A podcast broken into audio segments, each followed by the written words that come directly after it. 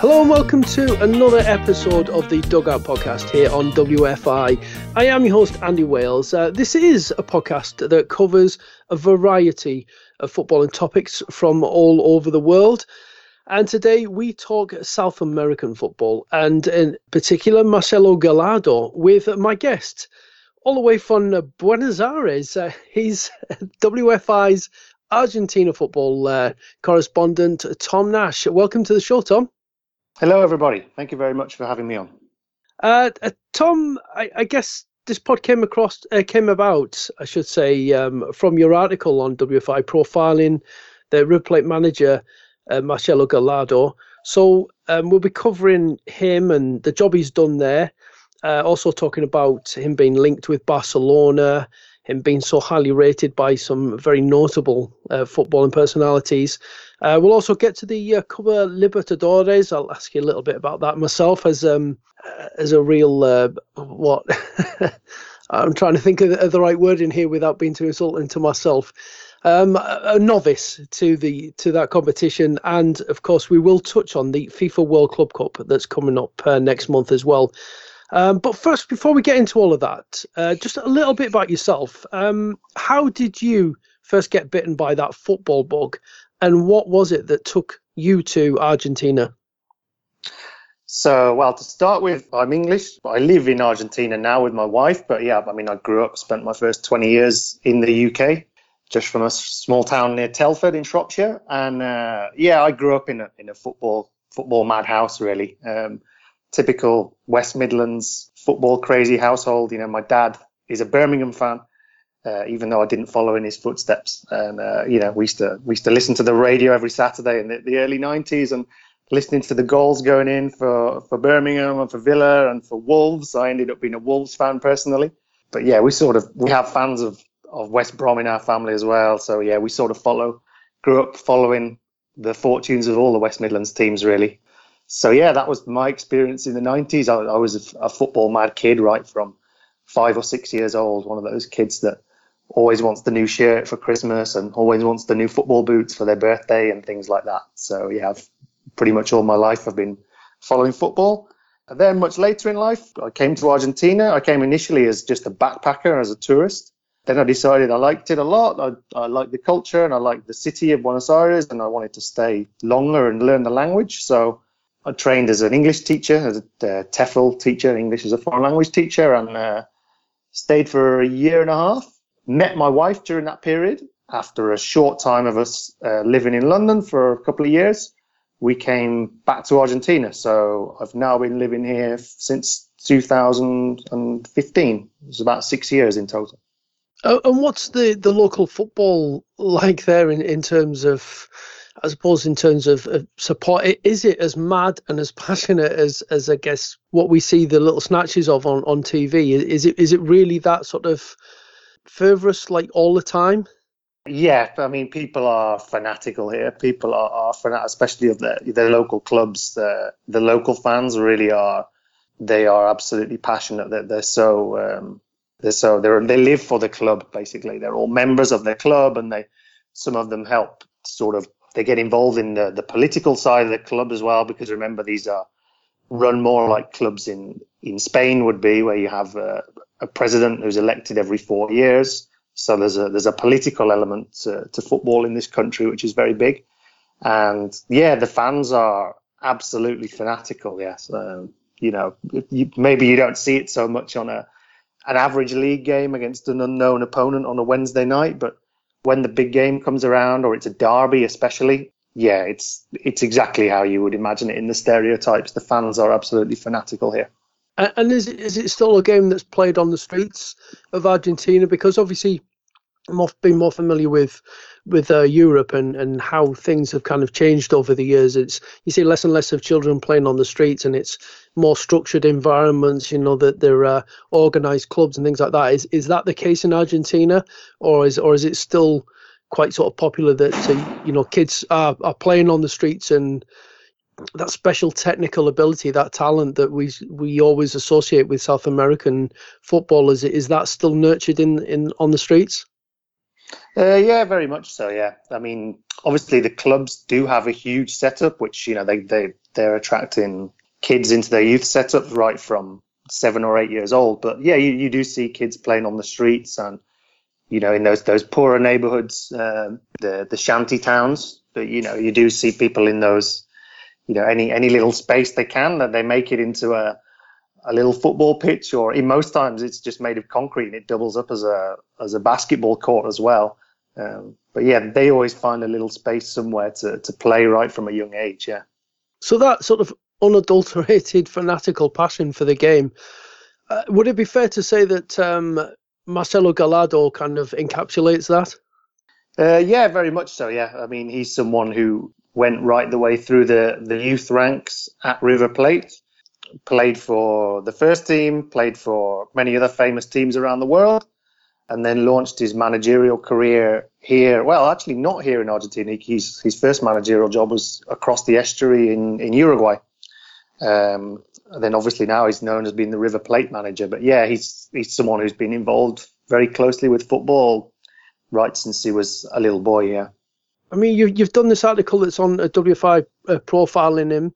Talk, talk to us a little about his a little about his style uh, and just the job that he's done with River Plate. So he was probably quite a surprise announcement when he was named as manager. So this was in June 2014. River had just won the league title for the first time in about six years. A spell during which they actually got relegated, and the only time in the club's entire history that they got relegated, which is in 2011, and um, they came straight back in 2012, and they won their first league title since the relegation, in 2014. So that manager, who's also quite well known, called Ramon Diaz, he resigned, and they brought in in Gallardo, which was a surprise really because he was very young. He was only 38 at the time, and he just literally launched his managerial career at Nacional in Uruguay. Uh, he spent one year there and he won the league over there. So you know he he was a like I said before, he's a a guy that went through the River Plate youth ranks and played for the first team on numerous spells, which which lasted about probably 15 or 16 years in total. Uh, so he was very very well known to the fans. He was one of their idols in the in the 90s and, and 2000s. Uh, so he comes in in in June 2014 expectations weren't really that high because obviously he's a, a, new manager, a young manager. He didn't come with a big reputation for anything he'd done. He obviously launched his managerial career successfully in Uruguay, but the expectations were quite grounded at that stage. But really, he just swept swept everyone's expectations away right from the start. So in that that first semester he was in charge in in 2014, he took River to the Copa Sudamericana title, which is the sort of equivalent of the Europa League in Europe. So they win that, and critically, they eliminate Boca in the semi final, which is a big, big deal here. And we'll talk more about that later. But the, the Super Classico derby with Boca is, is so big that any trophy you win that includes a Super Classico victory almost has like a, a little star next to it here for the fans. It's worth twice as much. And he hasn't stopped winning trophies since then. So in 2015, he led the team to the Copa Libertadores title for the first time. So that's the, the main title in South America. That's your Champions League for South America. So yeah, he leads River to that title uh, for the first time in 19 years. Again, the, the following couple of years, he wins a couple of domestic cups and super cups. And then in 2018, he leads the team to another uh, Copa Libertadores title with that, which is the one that included that famous final against Boca in Madrid. Yeah, and here we are. I mean, at the time of recording, there's now another Copa Libertadores final on the horizon on the 23rd of November against Flamengo, and he has the chance to win three Copa Libertadores within five years. Which, that, to put that into context, the club only had two titles in the 50 odd years of this competition's existence. They'd only won it twice uh, in 2014, and he's already doubled that total, and he now has a chance on on the 23rd to to make it three titles. So he, yeah, he's really been a stunningly successful manager. Uh, what what about his style then? Because I, I know he's been lauded. Uh, you know, like you said, we, we, we will get to to the bit who's just who's been lauding him and, and how highly they rate him. But uh, what what about his style then? I mean, you know, we we talk about him being very passionate, certainly by the sidelines, and I mean, the stories there to tell as well, isn't there, about him getting himself into trouble uh, on more than one occasion. um, but he's actually, in terms of tacticals, he's he's renowned for being um, quite a tactical thinker. Yes, definitely. I think probably the main feature would be his uh, versatility or flexibility. Yes, um, because he's he's someone who tweaks a lot. He tweaks formations. He, he tweaks personnel as well. He brings people in and out for different games. He moves his formation around uh, before he moves his formation around during the game quite a lot as well. So yeah, he has a very very shrewd eye for what is needed tactically in situations.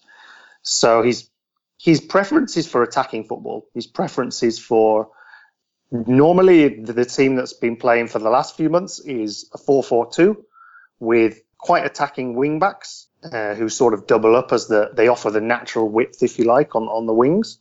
One holding midfield player, and then three others who are just encouraged to to really just bomb on towards the box and play one twos and get into the area to get on the end of moves. Uh, so yeah, his preference is for attacking football, but like I say, he has no problem in moving a formation around and, and playing a more defensive game or a more patient game whenever the situation requires it. Uh, what about his reputation for coaching then? Because we're talking about his his tactical nous, his that ability to um, to be flexible, to read situations, to uh, to to move it around if he sees. So obviously you've been a good motivator in there as well, and the passion and the the fans making that connection with him. But what about as a reputation actually out on the training field, um, coaching players, working with them? Because I would imagine that you know being able to shift the your formations mid match, you know, more than you know to more than one, two, three, three different formations during the game. You know, players have got to be well drilled upon this. You can't just kind of uh, flick a switch and decide what you're going to do. Uh, exactly, yeah, that's true. Um, and a, a, lot of the stuff that they do is is sort of rehearsed during the preseason. You know, he has a, he likes to take the team away for a preseason and just normally they go to the United States for a couple of weeks and they set up camp there and they organize a few friendlies and they they test out the different formations that they think they're going to be using for the next year or the next semester. So yeah, when these changes are made, it's normally to a formation that was tried back in the summer in the preseason. And yeah, obviously, of course, on an individual level, he, you know, he's he's coaching players to be to have that flexibility that he needs from them. So yeah, that would be his one of his uh, what you say, yeah, one of his strengths as a manager would be that that he's he's really instilling a sort of versatility in all of these players. Uh, and I guess as well, with with the money being so prominent in Europe, that any leading players in, in South America, would be that in in Brazil or Argentina or anywhere else, that you know, players once players start to come to prominence, you've got European clubs coming in with more money, being able to poach these players. Has that been the the uh, the situation at River Plate as well? Has he had to has he had to deal with that kind of you know turnover of of players and having to adapt and and kind of refresh all the time as his squads haven't is being changed? Exactly that. Yeah, it's um, he's sort of double the credit really for the job he's done because that team that won the 2015 Libertadores, if you compare it to the team that won the one in 2018, I think there were only two players left. So during those three years, you know, the turnover is almost 90%. There's there are only two or three, I think maybe three players who started both of those games, both of, both of those finals, uh, three years apart. So yeah, like you say, anytime a player really comes to prominence here, you know that they get stripped away from you quite quickly because uh, you know Argentina. I mean, it's a problem for all of South America, but Argentina's even below Brazil and Mexico and the MLS in terms of the food chain. So it's it's quite common for the best players in Argentina to get taken away to Mexico just because even though the league's not as famous or attractive and it's it's not as known for its football as Argentina is, they can offer to double or treble uh, the salary that these guys earn. So yeah, the, the turnover really is a massive issue for, for River and, and every team in Argentina. Yeah, so it's quite a testament that I mean, obviously he's not just got he's not just kind of stumbled across or built one team and that's the successful team. He's he's had to keep rebuilding constantly as he's going along. Yeah, exactly that. Yeah, re- rebuilding as you as you're going along is part of the job here. Um, yeah, you have to get used to the fact that at the end of each each year or even each semester, yeah, your your star performers are probably going to be going off to to Italy or to Portugal or to Mexico or, or even MLS. Um, and yeah, you, you have to be very good at rebuilding. Now, also in your article, you did mention that um, Lionel Messi was uh, a particular fan of Gallardo, uh, like really, really spoke very, very highly of him, um, rating him as as one of was it the best, the best three or best five managers in the world? It was, yeah. This was at these new awards, those um, the best awards. Um, I think he was nominated as as the third best. I think Messi nominated him within his top figures. They have to make three nominations, and I can't remember the other two he met. I think they might have been just say Klopp and Pochettino or Guardiola and Klopp, and then yeah, the third one on his on his ballot was was Gallardo. Yeah, so that was that raised a few uh, eyebrows, or yeah, caught caught some attention over here. Now, not just Lionel Messi though, because uh, Pep Guardiola is is another is another guy who's spoken very highly of him and, and his abilities.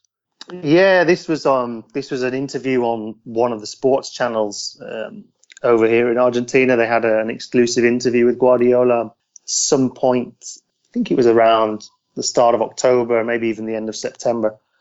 Uh, yeah, they, they, I think must have been an international week because Pep just appeared on the TV here for a casual chat and spoke to one of the news channels here for half an hour and gave his thoughts on a, a whole load of things.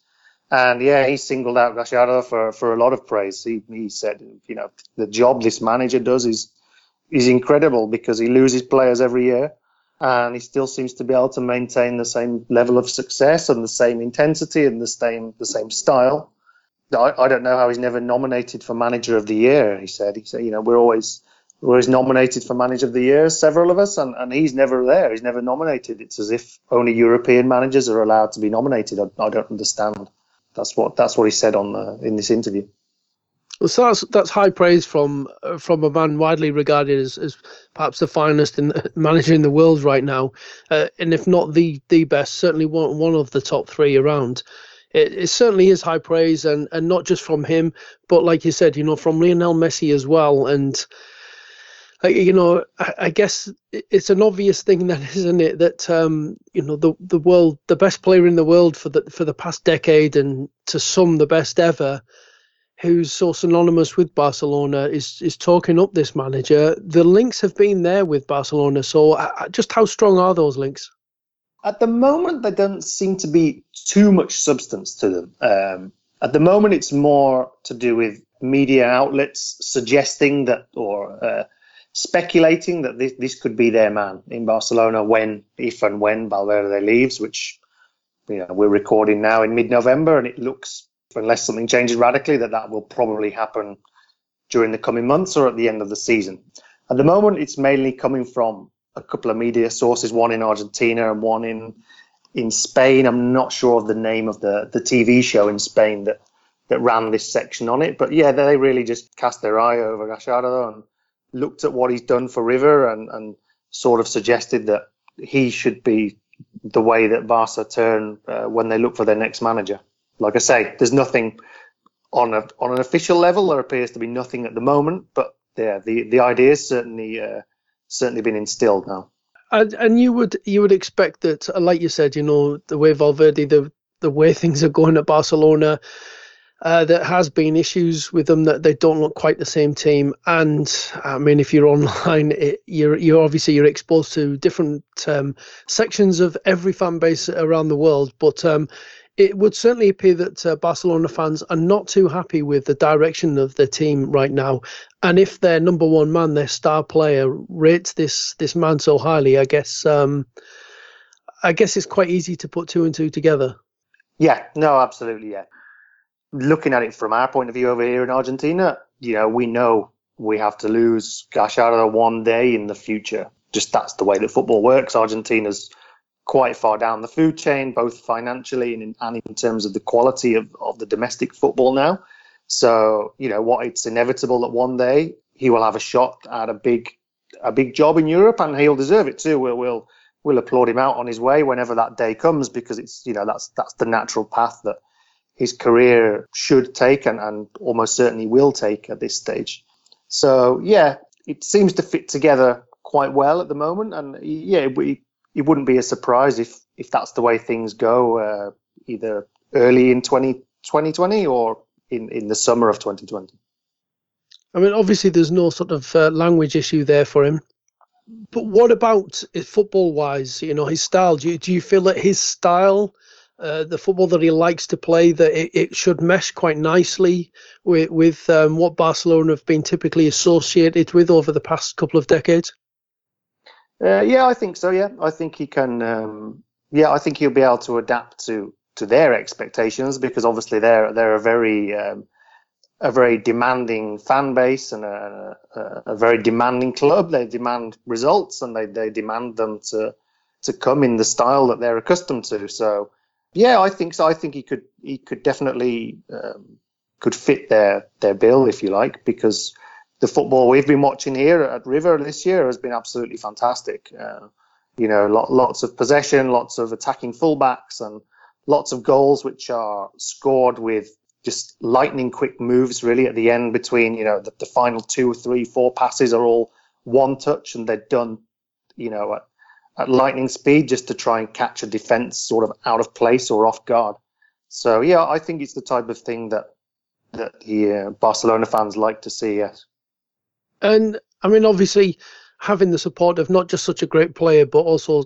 such a powerful man within the the squad the club uh, certainly would help. But in terms of his uh, presence and his personality, I mean, he was a former international footballer as well himself, wasn't he? So you you feel he, he would be able to command the respect of that squad? Do you feel he has that personality to to uh, be able to command that squad? You know, the egos and the, the different uh, personalities that are there within that club. Yes, I think yeah. From the evidence that you'd see at River, then yes, he's he's very good at creating uh, a harmonious squad and a squad that's focused on the club's a squad of players who you could say realize the club comes above everyone. Uh, that seems to be his his way of seeing it, and you know he seems to be able to get the, the players on board with that because uh, I mean right here and now River have some very high profile guys on the bench mainly because they're coming back from injuries and haven't had the best year. But there, there are, you know, the club's record signings and international players who are on the bench for River at the moment, which is surprising to see. But you know, just the hints you hear from them in interviews, they don't seem to be um, impatient or or upset about that. They seem to know, you know, they all know that they're part of a, a very good squad, a top level squad for South America, and that you know, fighting for your position against other top quality guys is part of the trade. So yeah, I, I think in terms of his his personality and, and his presence, yeah, he, he commands enormous respect from his players, and um, yeah, and but, you know, I think he would be able to do a good job with a a squad which obviously would have a lot more egos or personalities in in this case, yeah. Uh, and just one final thing then on, on Barcelona before we move on. Am I right in saying that he's he's only won cup competitions? He's not actually won a league. What what at uh, River Plate? Yeah, that's correct. Yeah, so his his Achilles heel is league competition. Yeah, since he's been in charge five and a half years, he's won a, a number of cups. He's won two two Libertadores, one Sudamericana, two Copa Argentina, which is the domestic cup, the uh, sort of the equivalent of the FA Cup. And yeah, he, he, you're right. Yeah, the one area he's not been able to to do that well is in the league. He seemed to consistently. Um, the team sometimes just lacks uh, a little bit of intensity or a little bit of focus. They're not quite as uh, clinical in league competition as they are when it's a big cup night, a big knockout night in, in one of the different cups. And yeah, that's an area which frustrates fans. I mean, obviously, within the context we're talking about a hugely successful manager, they can't get too frustrated because this guy is delivering trophy after trophy to the club. So it, it is a little bit of a frustration for fans, and it is an area that he would have to address, I think, um, if he were to take charge of a side as big as Barcelona, because you know here in South America he he just outright rests his best eleven before a big a big cup match. So if if River are playing a Libertadores game away to Gremio or Flamengo or Cruzeiro or whoever it is on the on the Tuesday or the Wednesday night, you'll see a B team play in the league or the Saturday afternoon, and they normally drop points as well. The, you know, they, they either lose one 0 or they they draw one one, or if they're playing a weaker team, they might be able to beat them one 0 or two 0 But yeah, the, the fans have become accustomed to dropping points at the weekend in order to keep the best team, best eleven fresh, and then winning the cup tie on the Wednesday night. That's that tends to be the way uh, things have gone under Gallardo for the last five years here. Bizarrely, that, that might be something that actually excites Barcelona fans in a way, if any of them are listening, because you know Barcelona have pretty much dominated La Liga over the past decade or so, uh, you know, winning title after title. But it, it it is the thing here in Europe that you know that Champions League trophy that is the you know the real sort of pinnacle. So it's you know that Barcelona uh, perhaps you, you could argue have perhaps not won it as often as as they really should have, considering the teams and the players that they've had over the, the last sort of ten to fifteen years. So. Yeah, is there that, that possibility that uh, if he were to take charge at Barcelona, he could be just exactly what they need in terms of uh, those big cup competitions? He could be, yeah. I mean, if if they if Barcelona are really looking to, and uh, I'm not a Barcelona expert, but you know I do follow European and Spanish football a lot, and the sensation I get, the, the feeling I get when I, I, listen to the fans or watch the games is that they know the sun is setting on the the Messi empire, if you like, uh, this absolutely glorious era of Barcelona and, and indeed football history.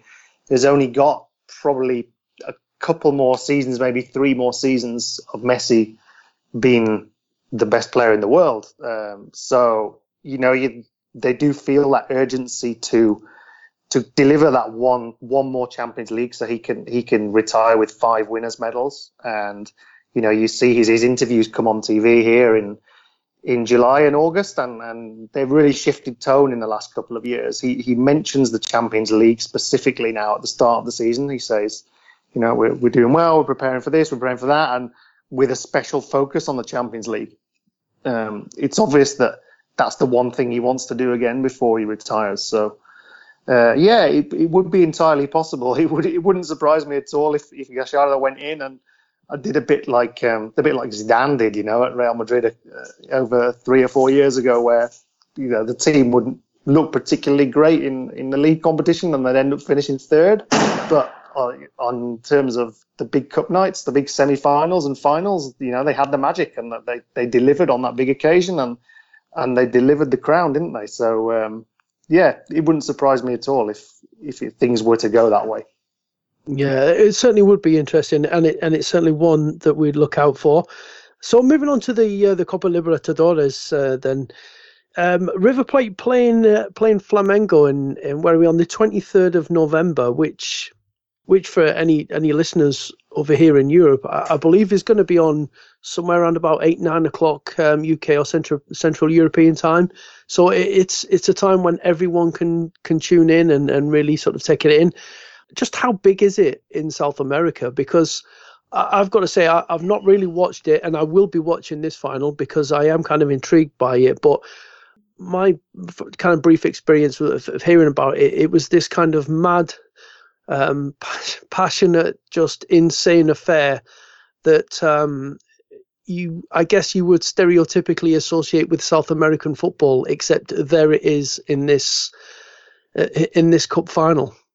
Basically, yeah, exactly what you what you say. It's it's uh, it brings all the passion in the game in South America to to a sort of crescendo when when these games, these big big finals or semi-finals or quarter-finals happen. Uh, you know the year is all about this for for the big South American clubs and, and the fans especially. Yeah, it, it's all the the noise and, and passion and color and, and chaos as well because in terms of organization it, it's a chaotic tournament which you know, it was in the world and the global news a lot last year when the final was was moved from here, from River Plate, and played in Madrid.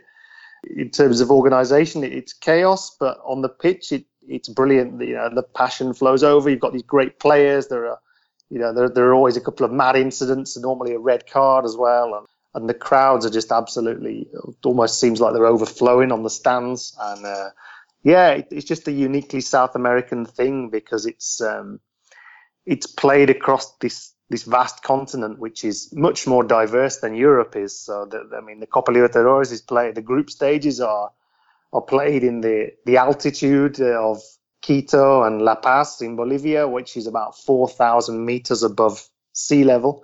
You know, if you're not used to it, you can you can have trouble breathing at that altitude.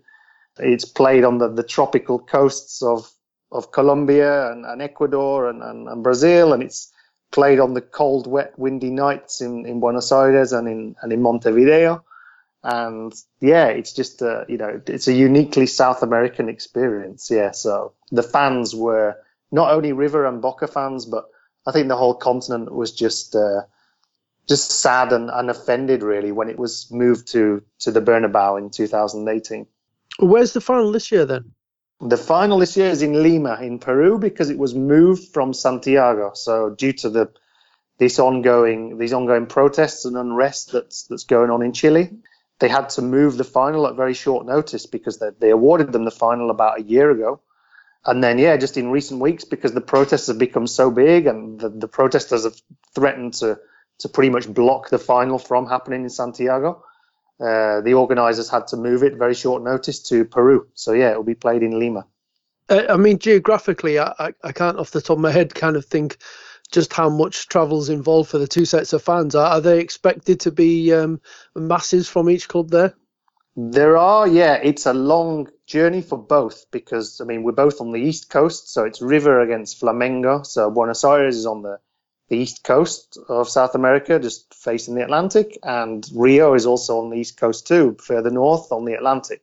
Uh, Lima's on the west coast; it's on the Pacific coast, so it's a it's a huge journey. Yeah, obviously the prices of flights and things have just skyrocketed. So there are people who are going to go by land here from Buenos Aires to Lima, which, according to Google, is a 50-hour drive, 50-hour drive. So uh, yeah, there, there, will be a lot of fans from both clubs there, uh, just because they're two of the most well-supported teams on the continent as well. And uh, you know, River are getting used to these big finals and you know these games being played all over the world. But Flamengo haven't made the final for 38 years. So you know, unless unless you're in your 40s as a Flamengo fan, you can't even remember this occasion. So their fans are they're absolutely dying to go to this game. They're, they're, they're spending their life savings to get across to Lima in some cases. Oh, wow, I just it just sounds absolutely insane. It's unbelievable. I, I mean, I, you know, there's the complaints for Champions League finals, you know, of um, how far fans have to have to travel, but I guess that absolutely trumps it. Um, what what about Flamengo then? Um, do, do, you know much about them in terms of their team and what what we could expect for those of us uh, who are going to tune in to watch this final? So yeah, Flamengo are really, really flying at the moment. Uh, they've done incredibly well since they brought in their new new manager, Jorge Jesus, is a Portuguese guy who, well, a lot of the listeners will probably remember from spells at Benfica and Sporting Lisbon. So Flamengo, traditionally, I mean, they're they're the most well supported club in Brazil and in the whole of South America. They have a bigger fan base than anybody, and they've really become known over recent years or recent decades as, as an incredibly wasteful club. So they have these huge resources at their disposal and they they just never have employed them effectively. As that's the reason why they haven't been in the final for 38 years. They spend badly. They appoint bad managers. They've had bad presidents. They they've had uh, sort of this disharmony within the squad, and you know their, their fans were almost just sick of of decade after decade of underachievement. This year actually looked like going the same way back in the group stages. So the, just so you know, the Libertadores is played during the course of a year. It starts in February and it ends now at the end of November. So during the group stages back in, in April and May, they didn't look any different. They looked like the same old Flamengo as always. They looked like they would probably just get knocked out in the last 16 or in the quarter final. They they managed to squeeze through their group on the last game. They needed a nil-nil draw against Peñarol in Montevideo, and they got it. Again, they didn't really offer much. They, I can't remember them even having many shots on goal that night, and uh, it just looked like they would be set up for their traditional their traditional failure in, in, in the last 16. Anyway, during the the winter break, or well, the summer break for you in the Northern Hemisphere in June, uh, they're bringing a new manager, this Portuguese guy, Jorge Jesus. And he's just revolutionized the team. You know, obviously, they have a huge checkbook and they're able to go out and bring in some of the best talent. So in, in June and July, they signed uh, Gerson, they signed Filipe Luis, of course, from Atletico Madrid. They signed Rafinha. I think they signed a couple of other important signings as well. And this guy, this Portuguese manager, has really just built an absolutely superb team, and he's got them playing exactly how he wanted.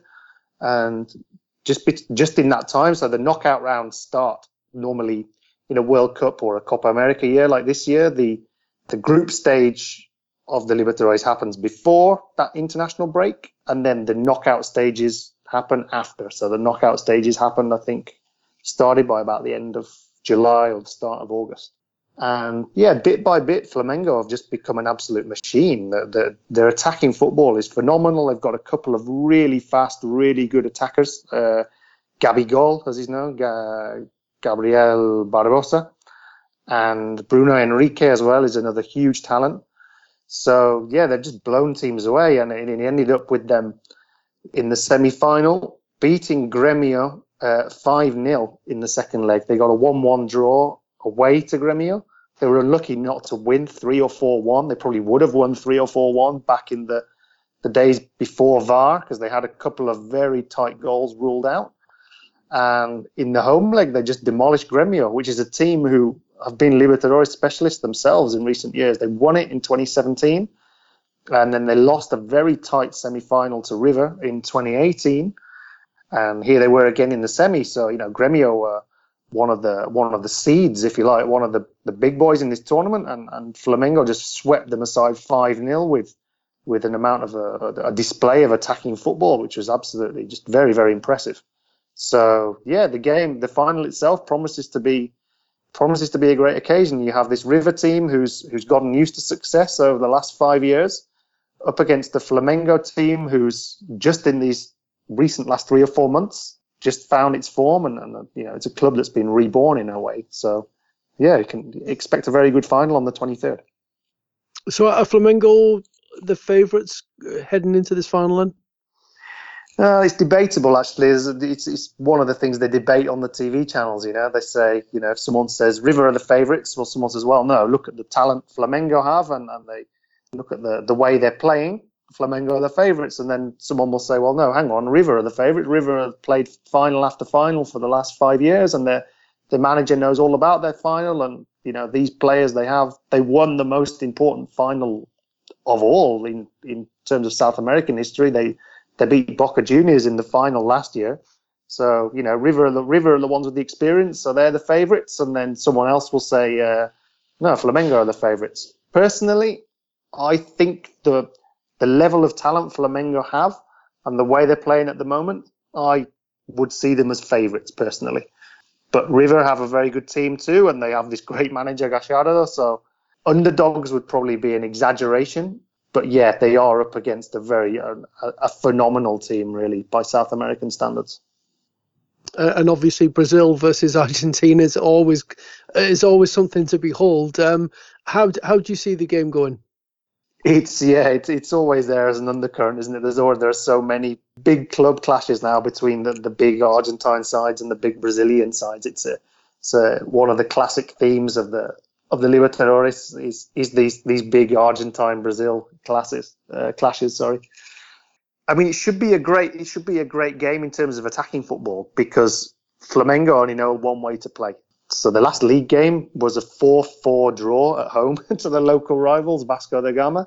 So they just they just threw everybody forward. I mean, they they have uh, Filipe Luis on, as one wing back and Rafinha on the other side, and when they get the ball, they just turn into midfielders. They're, they're not even defenders anymore. They're just they're straight up the wing, And if you can nick the ball off them and launch a counter attack, you leave them really exposed. And, and that's what Vasco da Gama did. And they scored about three goals. Three of those goals just came on the counter attack in the Maracana. So, yeah, it should be quite an attacking game. But I, I think I get the feeling that River might just, again, there could be a Gallardo tactical twist here. Um, he may decide to to sort of approach it with a counter-attacking mindset. Certainly, that's what I thought when I was watching this last Flamengo League game. They have so much talent going forward and so much pace that if you leave a lot of space in behind you, you, you know, you leave a huge space between the defense and the goal with a high line, you, are asking for trouble really, uh, because these guys they have up front are just so fast and so lethal. So yeah, there's a part of me that thinks Gallardo might just change things up and wait for them on the counter attack, pile people behind the ball, just frustrate them a little bit, and then launch their own counter attacks. But we'll see. Maybe I'm completely wrong, but either way, it's going to be an absolutely fascinating final. Yeah, I'm I'm actually quite looking forward to it. The way you've described it, I think it should be a lot of fun to watch at the very least. Oh, it will be. Yeah, yeah. So, just finally and very briefly before we wrap things up, then uh, the FIFA World Club uh, what, what, do they call it? Sorry, the FIFA Club World Cup. I have to get that yeah, right. That's um, it. Yeah. I'm not not a huge fan of it myself. I'm a Liverpool fan, so um, and I'm not particularly looking forward to it myself. It doesn't hold too much. I don't hold it in too much esteem myself. But for you know, for for fans of South American football, is is this competition held in more esteem? Is is this kind of um, a, sense of pride? You know, in in in terms of continental pride? It's huge for South Americans. Yeah, it really is. It's it's sometimes hard as a European in South America to to get Europeans to understand just how much South Americans care about it, and to get South Americans to understand just how much Europeans don't care about it. So it can be it can be a job. But yeah, for for them it represents the pinnacle of football. Their greatest memories as fans uh, here in Argentina is is that is exactly that game, winning the the World Cup, the, the Intercontinental Cup as it used to be before about 2003 or 2005. Um, so yeah, but I mean, Boca fans, the greatest day in their history was when they beat Real Madrid. They when they had Riquelme and Palermo and Carlos Bianchi was the manager, they beat Real Madrid 2-1 in Japan. And this was the Real, this was the Galactico Real Madrid in in 2000 with Raúl and and with uh, Zidane and, and you know Roberto Carlos and those guys. So that was a great day in Boca's history, and, and it's the same for all the other teams that have won it. Vélez won it in '94.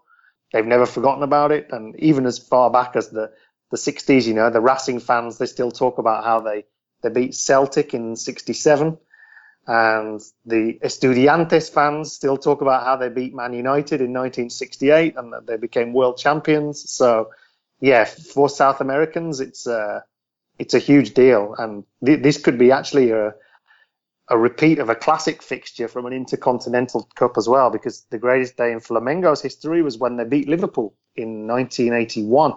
So that's the that's the only time Flamengo have ever won the Libertadores, and this was when Zico was playing for them. And they, yeah, when they, they went to Japan and they, they beat Liverpool in the in the Intercontinental as it was then and yeah, that, that's that's a, the date in in Flamengo's history, really. So yeah, the South Americans they'll they'll take whichever one of these two teams qualifies now will will take at least fifteen or twenty thousand fans on what you could only really describe as a, a pilgrimage, really, to, to Qatar to go and watch this. Go and watch this tournament. Yeah, could be quite something then, because uh, it's. I guess the, the, the way that they've they've got it um, seeded is that uh, Liverpool are in one semi-final, and there's the winner of the uh, Copa Libertadores uh, in the other, and then obviously there's qualifiers to uh, determine who they actually face. But I, I guess in in terms of um, if you're looking at on paper, it should really be uh, the winners of the Champions League in Europe versus the uh, Copa Libertadores uh, winners in the final. So it, it could be quite something. Yeah, it would be, it would be a great occasion. And a, a, couple of times the South American team has, has let us down in recent years because they, I think they have to beat in the semi final, they have to beat, uh, it's either the Asian, I think there's a, the court, the sort of preliminary, if you like, is between the, the Asian and the African team. And then that's when the Copa Libertadores winner comes in. The South American comes in against that Asian team or African team. But yeah, a couple of a couple of times they have lost that semi final. Though River last year lost that semi final to uh, to the local team that staged it, Al Ain, uh, team from UAE. So it's not unheard of for the South American team to slip up in that quarterfinal, which denies you that sort of that sort of dream that dream final, which you know we all want to see the Champions League winner play against the, the Libertadores winner. So yeah, let, let's hope everything goes as planned, and we'll see either a, a Liverpool River or Liverpool Flamengo in December. Yeah, so whether you're a Liverpool fan or a Barcelona fan, you should be watching the Copa Libertadores final, uh, and then looking forward to. Uh, if you're a Liverpool fan, looking hopefully looking forward to who you you might just be facing in the final of the uh, the Club World Cup, if I can actually say that. Um, so, yeah, things um, a lot, lot of attention on South American football uh, over the coming weeks. Then. Yeah, absolutely. Yeah, uh, and it's welcome. I mean, it, it's by no means um, coincidence that the the kickoff time for the Libertadores final does land very conveniently for European viewers. So it's going to be on Saturday the 23rd. It's eight o'clock for you in the UK and nine o'clock for for mainland Europe, uh, which is I think 3 p.m. in the state East Coast in the states. Uh, and yeah, it's it's absolutely no coincidence that they they've moved it to try and attract a more global audience and and get more football fans from around the world involved. Now, from what on one side, you know, on the one hand you have the fans here which dislike that move because it you know the Copa was always played on a Wednesday night, uh, Tuesday Wednesday nights in under the floodlights you know, a lot of fans say this isn't this isn't what the Libertadores is about. Playing in the middle of the afternoon on a Saturday, it's a, you know, it's in a dark stadium with with your fireworks and your floodlights and all the rest of it. But at the same time, I, there is a part of me that enjoys the fact that we can open it to a wider audience and, and the rest of the world can can share in, in this experience with us too. Yeah, I, have got to say that the more we talk about it, the more I'm looking forward to it. So uh, yeah, it should be it should be a great occasion and after everything we've discussed here, I think there's there's an awful lot of backstories going on there as well. So, uh, Tom, I've got to thank you for joining me. It's been a, a, very, very enjoyable chat. No, thank you very much, guys. Yeah, likewise, it's been absolutely brilliant. So, um, yeah, uh, I just hope you can all tune in on the 23rd and and for the World Club Cup, and hopefully there's some still some great football ahead of us for between now and Christmas. Yeah, and for, for anyone listening who doesn't uh, already follow you on social media, whereabouts can they catch you?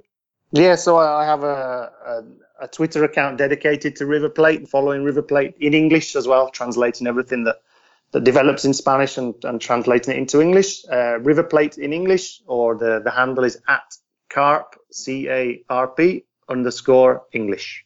So yeah, do go check Tom out there. And his article is available on the World Football Index site as well, which has been tweeted out. And um, I think we'll probably retweet it along along with this. Um, again, so please do check that out as we've you know we've discussed it, but go read it in so, much more detail. Very very good article and uh, an excellent profile uh, of a, what sounds to be uh, an excellent manager with an exciting team and so so much for South American football coming up, which I'm looking forward to myself. But that's it for this uh, edition of the Dugout. Um, obviously, my thanks to uh, for Tom Nash for joining me. As I said, very very enjoyable chat here on South American football. I feel like I've learned a lot, and I am very much looking forward to that uh, Copa Libertadores final. Now, I'll be marking that one on the calendar. But uh, my thanks to each and every one of you for listening. Uh, really do appreciate you taking the time to listen to download this show. And the dugout will be back with you um, sometime over the coming few weeks. So we're looking to uh, confirm a very exciting guest. So until then, from myself, Andy Wales here on WFI, it's bye bye now.